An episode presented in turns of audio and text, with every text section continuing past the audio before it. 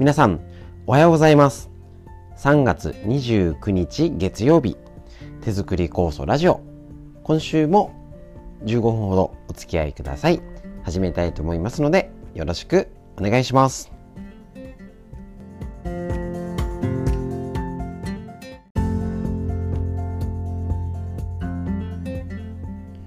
先週から本格的に始めたこちら手作り酵素ラジオ、今のところ皆さん結構ですね、好評というか、いっぱいね LINE とかでも文字ばっかりで送ってたりっていうので、ちょっと見づらいなとかね、してた方も結構ラジオで耳で聞くとやっぱりとってもいいっていう声を、ちょっと予想よりも多く反響いただいておりますので、とってもやる気が出てるというか、ね、今ちょうど手作り酵素会始まりまして、酵素作りのシーズンになりますけれども、ちょっとの時間ですけれどもね、こうやって配信できたらなと思います。ただもしかしたらね、ちょっと忙しさとか、ちょっと場所によって時間によって配信できない日もあるかもしれませんけれども、これからもよろしくお願いいたします。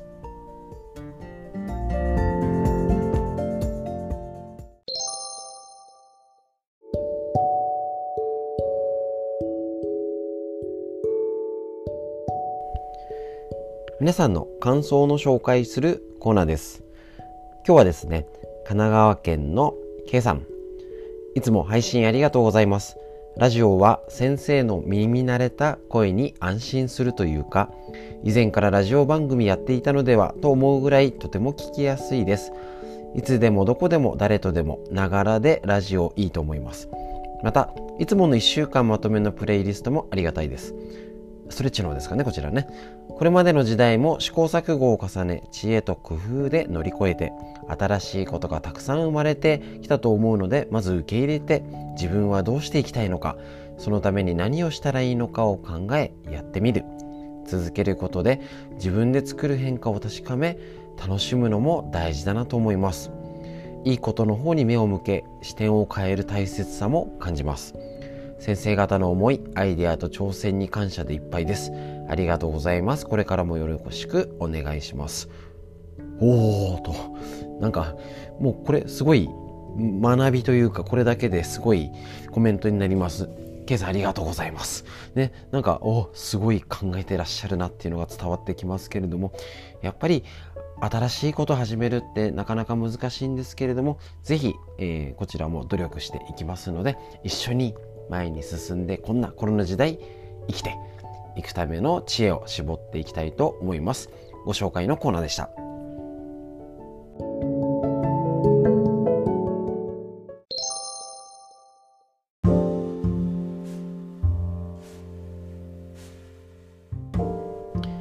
続きまして、気になる新聞記事の紹介コーナー。こちらちょっと古い記事になりまして、朝日新聞1月10日の記事。新型コロナウイルスの感染、男性死亡率がなぜ高いのか。おおと、気になるところです。新型コロナウイルスに感染した場合、男性の方が死亡する確率が高い。そんな傾向が日本も含め世界各国から報告されているということです。男女の免疫の老化の差が関係しているらしいと。へーと、ちょっとね、ちょっと初めて聞きましてね、私自身もちょっと初めて聞いたので、あ、そうなんだっていうことですね。老化による免疫が弱くなるというのは男女共通な傾向なんですけれども、男性の方が免疫システムの老化がより強く現れることが、高齢男性の重症化につながるのではないかということになっているので、ちょっとあれですね、やっぱり酵素飲んだりとか気をつける方はね、傾向的に気をつける対処をするのは女性の方が多いっていう私自身の印象もあって、どちらかというとね、よく聞く声は、うち旦那はやってくれないとか、なかなかね酵素も出さない、頼まないし、どうこうあんじゃねえかんじゃねえっていうのがあるのが男性の方が多いっていうのも、もしかしたら関与してるのかなと思います。なのでコロナ対策、実は男性気をつけましょうっていうふうなことを考えさせられる新聞の記事でした。以上になります。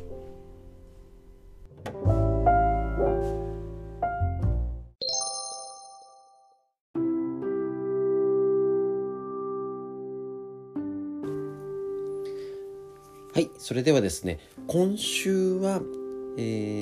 酵素について1週間通じてお話をしていこうかと思っています。特集ということで、土曜日にまとめラジオなんか1時間45分も長っていう感じでびっくりしたかと思うんですけれども、そちらね、ながらで暇つぶしに聞いてくださいっていうことでお伝えしたんですけれども、やっぱり1週間ね、なんか連続したテーマでやってまた土曜日にまとめて聞けるってなんかいいかもって思ったので、先週はなんか適当にその日に気になった東洋医学とか女性ホルモンとかなんかやりましたけれども、まずちょっと酵素って何っていうのを1週間ちょっと特集ってことで切り分けてお話ししていくと、でまた週末聞き直すっていうのだとなんかいいかなと思いますので、ちょっと酵素について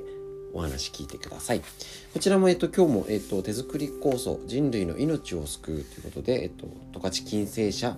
会長の川村文夫先生の本から紹介です。酵素とは何か、そもそも酵素とは何でしょう、それについて分かりやすく説明しておきましょう。酵素とは細胞に含まれる特殊なタンパク質のことです。そもそも酵素とはタンパク質になりますので、いわゆるご飯なんかね、タンパク質を取るよなんていうふうに、ね、むしゃむしゃ食べてっていうよく聞いてるタンパク質、これは酵素っていうのはタンパク質のことになります。体の中では細胞や器官、神経がエネルギーを作ったり、ホルモンを分泌したり、人間の生命活動に伴う指令の伝達、栄養の吸収、分解、燃焼、排泄などいろいろな活動をしています。そのために体内ではさまざまな化学変化が起こっていますが、これらをスムーズに進行させる触媒の働きをするタンパク質が酵素と呼ばれる物質です。つまり酵素は全身の化学変化の仲介役と言えます。こちらを先週の酵素のやつの時に私が、酵素の働きってこんなんだよっていうことで紹介した早送りっていう例えでお話ししたんですけれども、2時間の DVD、 こちらね、体でウイルスが入ってきてやっつけてっていうのを体が守ってくれる光合戦が2時間ドラマあるとしたら、これをシュッと短くね、早送りしてくれるのが酵素です。酵素が足りない、うまく働かない状況だと長引いちゃうんですね。年取るとね、何でも遅くなりますよね。思い出すのが遅くなる、傷が治るのが遅くなる、寝てる間で回復できない。逆に若い時、ね、うちの子なんか見ててもそうなんですけど、走り回って変な姿勢で寝ても寝違えないですし、筋肉痛なんてないですよね。あれは炎症が起きないんじゃなくて、もう短時間で処理できてる。これが若い時、いわゆる病気にならない状態ですね。なのでこれをちょっと難しい言い方すると、触媒っていう言い方するのが酵素になります。例えば言い方的には、図式的に言うと A という物質と B という物質が結びついて C という新しい物質に変わる。これを化学反応と言ってるんですけど、これの仲介役になるのが酵素ということですね。例えば目で見る、鼻で匂いを嗅ぐ、舌で味を感じるという神経の伝達も酵素の働きがなければ成立しません。心臓が動くのも、胃の中の酸を作るのも、血液の炭酸ガスを運搬するのも、筋肉が収縮したり弛緩したり、みんな酵素がやってくれています。これらの器官が動いた結果、排泄する乳酸をグリコーゲンという有効な成分に作り変えるのも酵素の働きです。その他、熱が出る、血圧を調整する、傷の痛みを知らせるのも数え上げればキリがありません。つまり、人間が生存活動を繁殖するのに必要な全ての働きを受け持っているのが酵素なのです。ですから酵素が欠ければ半健康な状態となり、やがては病気を引き起こすっていうので、今ね、昔はあれですけど、酵素っていうのは体にいいって言われて、なんかやたらあれね、サプリが出たりとかいろいろ出たりしているのも、これ酵素っていうのが重大な働きをしてるんだよってことが分かってきたということになります。ですので、ぜひぜひ酵素、こちらですね、あ、だから必要なんだっていうのもぜひ理解して、普段の酵素も飲む、イメージすると効果の方も変わってくると思います。ぜひですね、こういうことをやっぱり理解してやっていただけたらなと思いますので、でさらに1週間この酵素っていうのを続けて紹介することで、さらに理解を深めていったらなと思いますので、今週のテーマ第1回酵素とはという基本についてお伝えいたしました。以上になります。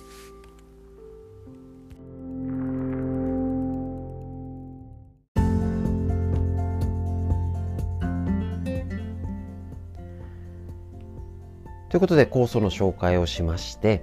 やはり何度もお伝えする自律神経について、どうでしょうか。コロナのこともなんだかね、Google の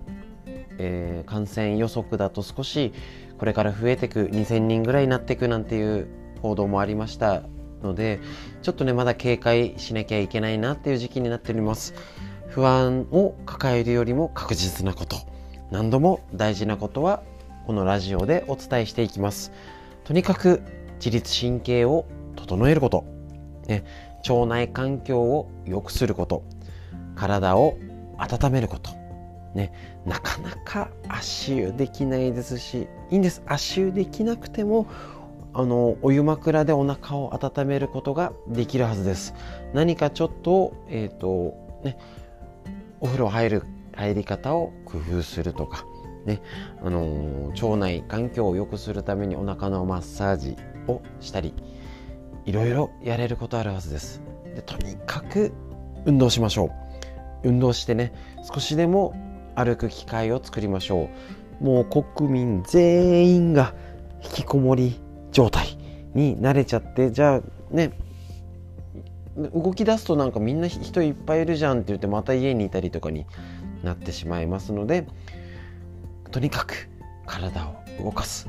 ということで、今週からまたちょっと先週お休みだった教えるストレッチ短縮版でもお伝えしていきますし、また違う動画だったりいろいろお伝えしていきたいと思います、ね、そんな感じで必ず運動して何しろ脳を元気にする、それをもうこのラジオでは口を酸っぱく何度もね、言われるとあーって思うんですよね。温めなきゃいけないんだよって思いますし、あ、やらなきゃって思っててもなかなかできなかったりしますので、このラジオしっかりしつこく何度も大事なことはお伝えしていきたいと思います。ということで、こんな感じでそろそろ15分になりますので、今日の手作り酵素ラジオ6回でしたっけね。これからも今週もまた1週間よろしくお願いしたいと思います。ということで、今日も笑顔で、ね、楽しくお過ごしください。お聞きいただきましてありがとうございました。それでは以上になります。ありがとうございました。